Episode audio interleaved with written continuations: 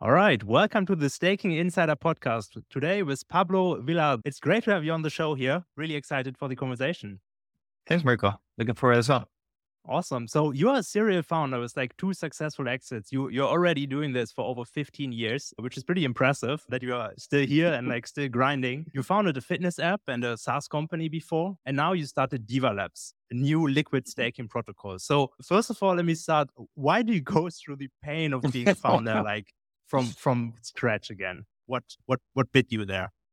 That's a great question. I don't know how I ended up here. but I guess in the last platform, in the last projects I had, I always felt a really direct connection to the problems I was solving. So I was at some point really disorganized and thinking, okay, if I want to work with teams, I'll work on this project management solution. Then I got a little bit of a shape and I thought, well, I'll make a fitness app.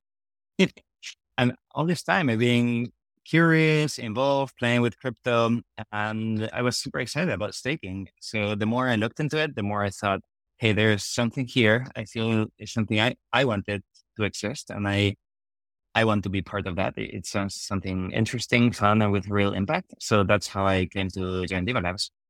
That's awesome. Yeah. So it's it's very intrinsic motivation, you would say, from like starting yeah. staking yourself, I guess. So what what motivates you? Like why why why do you get up in the morning? Like why why are you doing this?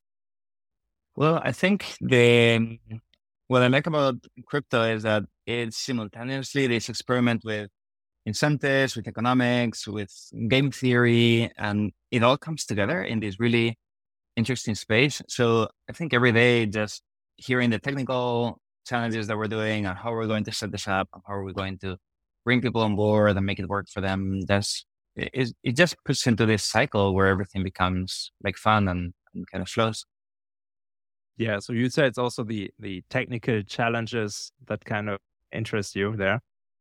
For sure.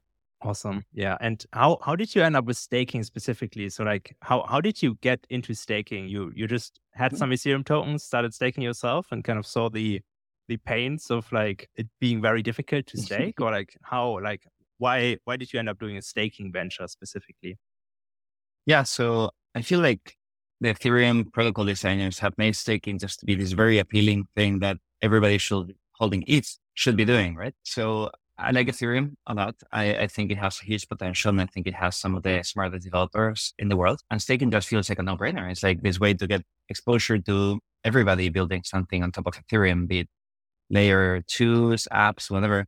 But the problem I saw is, well, there's still this element of trust anywhere you're staking, right? So you're either trusting Coinbase or Binance or Kraken, and they're all a little bit different, or you're trusting some kind of online system.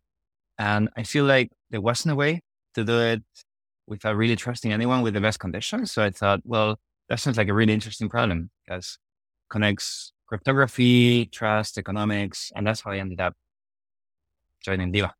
Yeah, that's super exciting. I'm I'm personally like super excited about this space, like because there's there's like two extremes. You have the exchanges where you give up complete custody, mm-hmm. and then the other option is like you need to run a validator yourself, have like 32 mm-hmm. ETH and everything. And now it's yep. like it's a whole industry merging in between those things, kind of. I think. Mm-hmm. But yeah, I'm, I'm super excited to also dive a little bit deeper into like what you're doing exactly there. So let, us talk a mm-hmm. little bit about Diva. Um, mm-hmm you guys are basically combining one of the two most exciting developments in staking in one product, which is liquid staking and distributed mm-hmm. validator technology. So how how did this start? How did this come together? Like these two mm-hmm. technologies mm-hmm. and then like the formation of Diva. Mm-hmm. Yeah, the the basic idea came from some friends at DAppNode. So DAppNode allows you to run run your own validator and be a solo staker very easily. But the problem they saw is first not everybody has this 32 ETH. And even though DAppNode make, makes it a lot easier, it felt like it's still expensive. So they were looking for a way to atomize that, if you will. And on the other hand, it feels like you're not participating in all the advantages of liquid staking when you when you run a solo solo staker setup. So we were thinking, okay, how do we connect all these people and make sure that they're not no longer individual car drivers, but they're more like a like an Uber kind of like a union where they can share all the nice things. You know, if you're in a union, you have things like, oh, you can drive or not drive one day. Like you can take holidays and your rewards are maybe more predictable. So we thought, how can we make this look as as distributed as possible. So anybody can join and leave whenever they want while having all these advantages of liquid staking. So that's where the idea comes from. But the challenge here is when you have this big network of individual participants, you need really good incentive systems to make sure that they can all trust each other.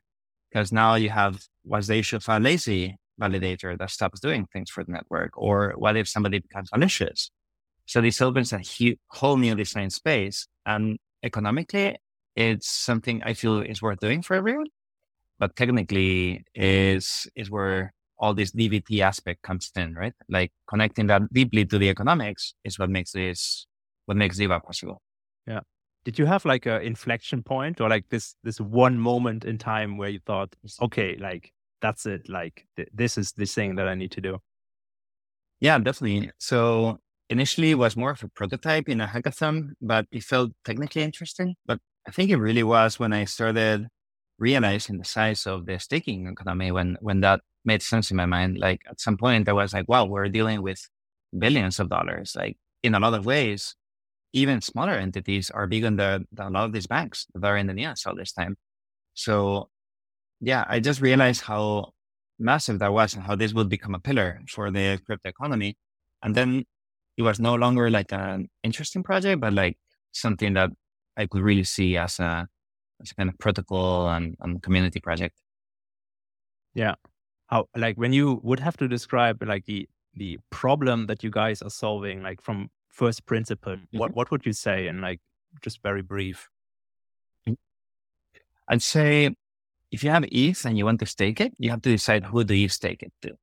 And that is a really a choice based on trust. And what Diva does is it removes all the trust from the equation. So you can simply look at the system, trust the system and the cryptography and know that that will work. So in a way, I like to think about Diva as a little bit like a layer two for validation where if that layer two is built in the most resilient way, it will be much better than the layer one, but it will inherit all these kind of security assumptions from layer one. So I guess what we're doing is kind of a layer two for validation. Mm-hmm. Yeah, that's interesting to to put it. So I agree. Trust is definitely one of the biggest factors that people consider when choosing a staking provider. Mm-hmm. And especially for liquid staking, that's a big thing because it's kind mm-hmm. of like, as we said, in between like the, the full trust and like mm-hmm. minimized trust or like just running your own validator is like fully mm-hmm. trustless, you could say. You just trust yourself um, to yep. manage the private keys. But what would you say on like all the current liquid staking protocols? Like what is still missing in the market when you mm-hmm. look at everything that's currently out there and how does Diva address that specifically?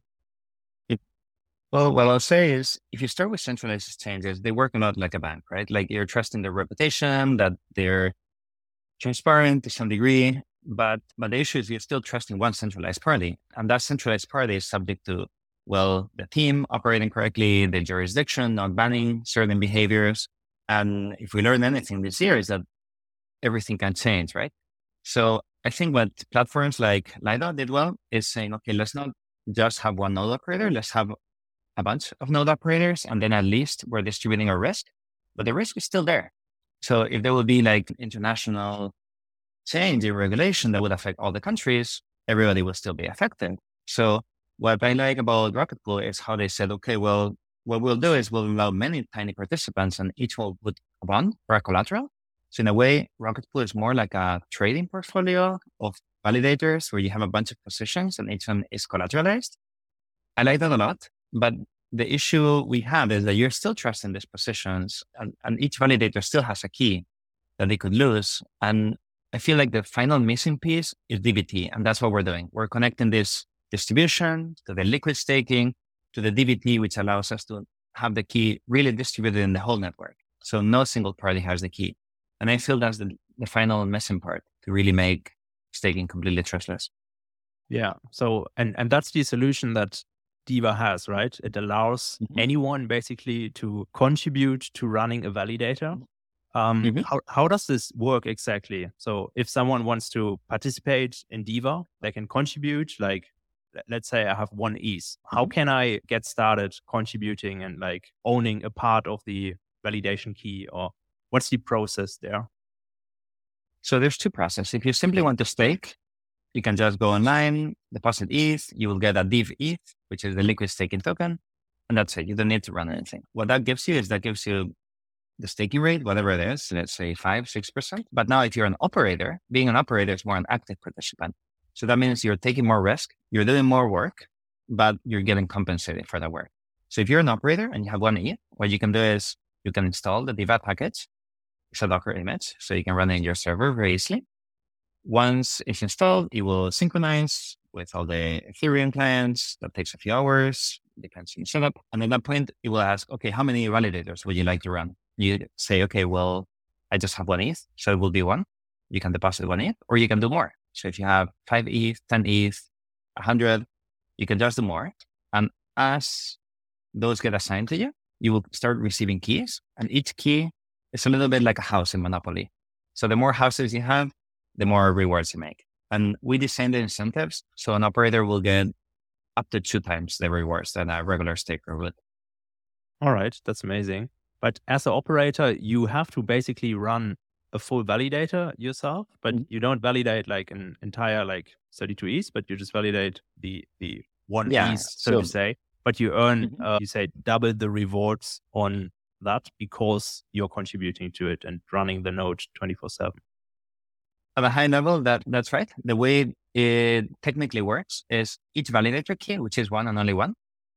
There, what we do is we do a distributed key generation, which means that 16 different nodes come together and say, Hey, I will have a part of the key. And only them together. It's a little bit like a multisig is, is a threshold signature. What means is you will need two thirds of that committee to approve anything.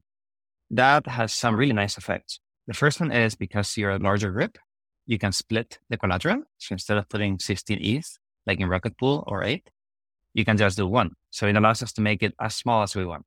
But the second one is you're allowed to kick out somebody and you're allowed to come to consensus on what should happen without everybody being in consensus. So, for example, if somebody becomes malicious, everybody else could kick them out of the network, and then the network can recover 100% quality, 100% liveliness.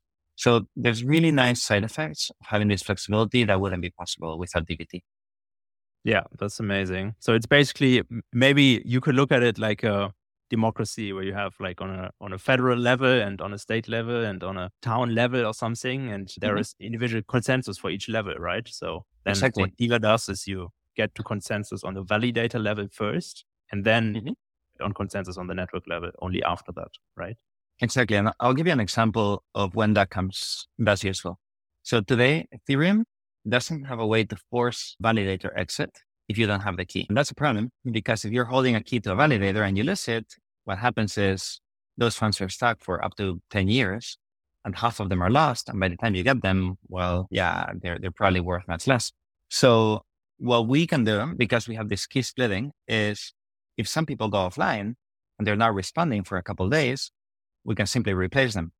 So my model is leave us a little bit like like an office where people show up every day. And if enough people show up, the office works. But if some people are sick, and even if a lot of people are sick, the office keeps working. And actually, there's no impact to the productivity of the office. Right. Yeah. Oh, that's great. That's amazing. So, as a let's say as an operator, can you walk us like through the the user experience? Let's mm-hmm. say at launch, and then also how does this progress over time? Let's say in a year from now mm-hmm. or two years from after launch. I mean. Mm-hmm. Yeah, so we have two phases prepared for this. In the first phase, what we will do is the network will launch, but there will not be an economic model for operators. So operators will not get compensated an additional part of the ETH rewards. The benefit will be on stakers, and it will be two features, liquid staking plus DVT, but it will still not be economically trustless with this model. The reason we're doing this is because it will be the first time that you have 100% DVT in production. Uh, hopefully, nobody beats us to it, but we're on track so far.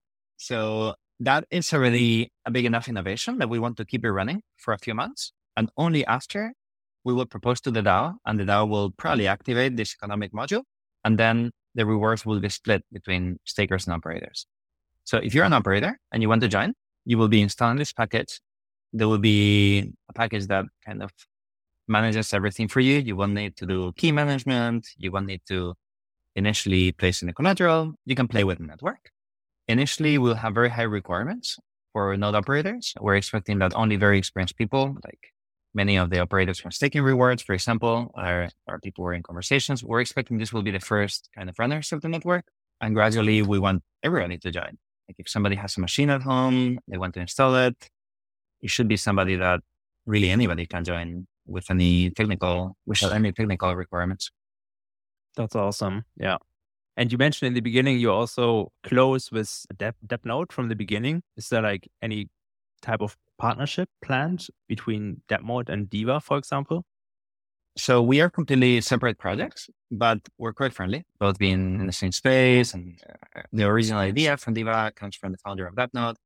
So the partnership we'd like to do is propose a package that if you have a DAppNode, you can basically click install Diva and everything will be configured for you automatically that's something that we've already prototyped. We need to work a little more on, so you can expect it to come in a few months.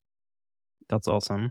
Yeah, great news for everyone with the DAppNode, I guess I think. And so what do you think is the biggest challenge that you guys still have to overcome in the next years to be fully successful? I think the the main challenge is trust and reputation. When you launch a new project, people are still having a look at okay, who's running this? Can I trust it? what we're doing is we're working with the best security auditors we can. We're working with early stakers who are willing to work very closely with the project and support it really early on. So we will be announcing probably a few programs for stakers, operators, partners, integrations, um, to make sure that the project is as integrated in the ecosystem as possible. So yeah, a lot of people think, okay, it's the challenge of building the product, but we think it's really making a product that everybody would connect to and that is deeply integrated in DeFi. Yeah. What is more important, getting more users, stakers of DeFi or getting more operators? So like what's your focus there in terms of the go to market? It's a chicken and egg problem, a bit like Uber, how you need to put drivers in the street and you need to create the demand for it. We're more focused on creating the demand because the operators are very knowledgeable, very experienced. They have great feedback on the model. so I feel, I feel the operators will be the easier part. We're, we're more, more focused on the utility for stakers. Yeah, that makes sense. And in terms of the rollout plan, so you mentioned you are on track, kind of. Do you have like, mm-hmm. are, are you going live on a, a testnet first and then mainnet, mm-hmm. or what's the rollout plan there? And do you have any estimates you can give for the audience in terms of the launch? For sure. So we are currently in development. We will be releasing testnet probably in the, second half of April. And with that testnet, we start. There's already a lot of operators that are confirming and that want to like contribute, play with it. We're expecting to launch the mainnet in Q2 after Shanghai and Capella. That's important for us because we are building Diva for a post withdrawal world. And after that, we expect to have six to 12 months where we're running in this base model without an economic model for operators. And then probably after Cancun, we will activate the economic model. The reason to wait after Cancun is because there's a bunch of improvements that will come in Cancun that will make security much better for stakers. So we are kind of picking our battles and saying, okay, what do we need right now? And what do we need in a, in a few months? But if you want to operate, if you want to play with it, Q2 is the time when, when everything will come out. Awesome ride the waves of the continuous Ethereum upgrades. Makes sense. Cool. Hopefully. Let's talk a little bit about the recent regulatory action in staking. This has mm-hmm. been like a pretty controversial and a lot of people talked about it. Um, what do you think about like what's happening there right now on the regulatory side for staking and what role do you think has liquid staking and what role will liquid staking play for the future of Ethereum in mm-hmm. the next years? Yeah. So my mental model is Ethereum is somehow this Ethereum nation, right? And it has different connections to each country and each regulatory landscape. And things have been changing so much because Ethereum is growing quickly, right? So my thinking is when you're using entities based in the US or in different regulations, you're kind of having a partnership with this, with this environment. And that partnership is not very clear today. So I think the future of Ethereum is really that we need two or three solutions with very different characteristics. Like some of them should be more regulated, more TradFi. Some of them should be more maybe reputation on chain. Some of them should be more collateralized. But I think what we'll see in the future is probably three dominant solutions that have really different characteristics, like this kind of triangle. And I think people will be using them interchangeably, maybe allocating to all three, maybe sw- swapping between them a little bit in a way similar to what we've seen with stablecoins. I think there should be like a healthy balance that allows us to be more resilient. You mean like similar to stablecoins, like there's USDC and USDT, and they take different value propositions. So exactly. Yeah. Yeah. All right. That's interesting. So I think there's um, value in, in having that diversity because otherwise, yeah, 100% exposure to a, a single thing and the whole crypto, crypto ecosystem becomes brittle because of it. Yeah. So you you mentioned there like you you would see three dominant solutions. Can you like just summarize them again? Like the one, two, mm-hmm. three? So I think you can look at the leaderboard. you can see Coinbase, Kraken will probably keep that role of centralized exchanges. I think Lido still has a, a, really big head start and they will be keeping this position. And what we're, what we're saying is it should be a kind of liquidity equivalent for staking, right? Like a system that's completely crypto economic, that's completely mm-hmm. economic based. And we're building Diva to be one of the best candidates here. Yeah. So you think the, the third category basically is like entirely protocol trustless. Yeah. That makes sense. Correct. Cool. Yeah. So if you look into the future, like how do you imagine the perfect staking user experience? Like what would it look like if it were perfect? Well, my vision, I have a really clear one actually. Have you ever used BitTorrent? Yeah, sure. Yeah. Yeah. It was easy, right? Like you could just turn it on, yeah. be working and then turn it off whenever you wanted. That's my vision for the future of, of operator experience. I think it should be a thing that you click, that it very instantly connects, that you don't need to worry about anything, and that the more time you keep it on, the more you're validating. And I feel like we should design networks that make that possible really easy, that make it lower power, lower hard drive consumption, lower skills. And that is, if we think of a world where we have tens of thousands of nodes, then we're fulfilling these crypto principles of resiliency. So I hope we can get there, making yeah. it cheap and easy.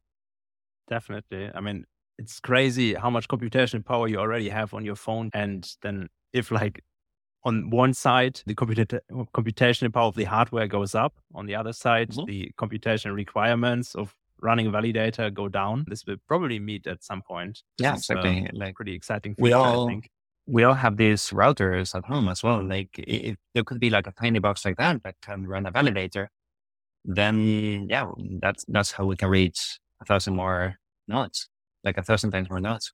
But do you think the private keys, this is going to be a big issue? Because it's like almost everyone that I that I ask who's like a say crypto normie kind of like people who invest in crypto and like and are excited about it, but like they have mm-hmm. like they don't work in, in crypto, so to say. Mm-hmm. Like they're they're struggling with the crypto native risks of like handling your own private key and so on. And then sometimes you ask them and like, are you staking? And they say, yeah, I'm staking on Binance or I'm staking on crypto.com or something um, because they're just not comfortable like moving it on chain. Like, mm-hmm. um, well, I think that that's a great point as well. So you're talking more the staker experience, and I think new wallets with account abstraction will make this a lot easier. So I think we win the, the moment that we get to the point that is as easy as Binance or Coinbase, right?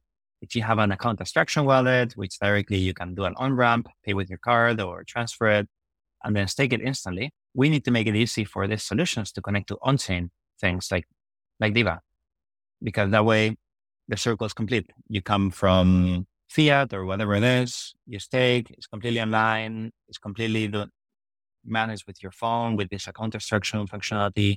So yeah, hopefully the staker experience becomes a lot simpler. Yeah, yeah.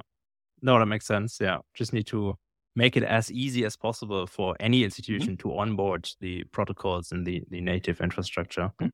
And let, let's brainstorm a little bit. Like, what advice would you give to someone who is like just not super comfortable running, uh, like mm-hmm. handling his own private keys in, in terms of staking? Like, where where to start? Well, if you're a new staker, I think the best place to start is get some ETH. You can use something like a MetaMask wallet, but I I, I start to like things like Argent, where they kind of are pushing these simpler ways to recover your keys and they have good integrations and they're starting to integrate LSTs. So I would say, mm, I would, I would say probably play with something like that with Ambire, Argent, or one of these new generation wallets that are really thought for users. You don't really need all the advanced functionality to like integrate on chain and so on. And they, they do give you like good explanations of how staking can work. So I think, I think probably a consumer wallet is a good place to start. Yeah, no, I think so too. Especially like just starting mobile first and um, mm-hmm. doing it obviously with small amounts, I guess, because as you move very high amounts on chain, mm-hmm. um, you obviously need like way more security and backups and so on, which yeah, is probably exactly. a, a hassle for a lot of people.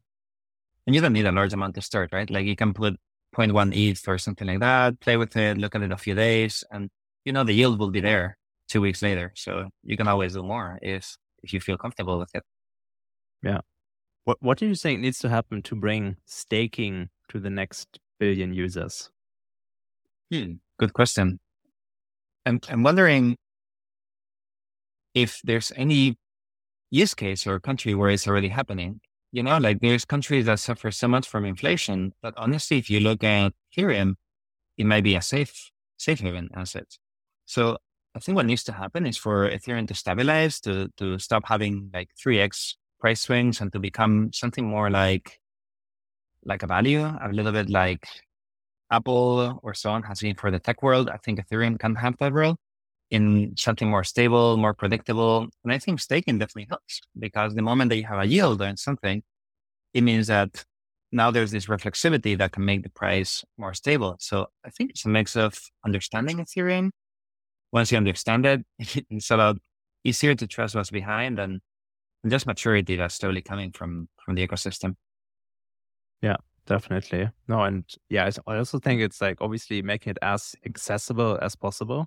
As you mentioned, like yeah, being able to for everyone to run a node, just downloading a software like BitTorrent and like running a node on your mm-hmm. phone, kind of. This would be pretty exciting. And then if there is another solution to like manage your private keys well, and you have like all the trust from mm-hmm. like an Apple and so on. Like this, this would certainly help a lot of countries, I think, to mm-hmm. get out of inflation issues. Yeah.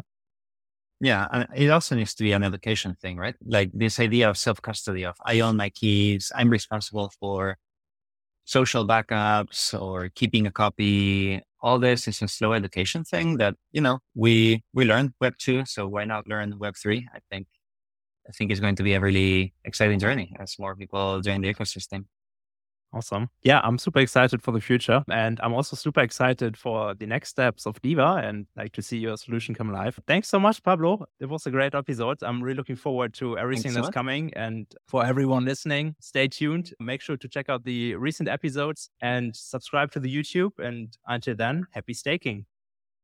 Thank you so much for everything you're doing for the ecosystem. It was uh, great to be with you today. Awesome. Thanks, Pablo.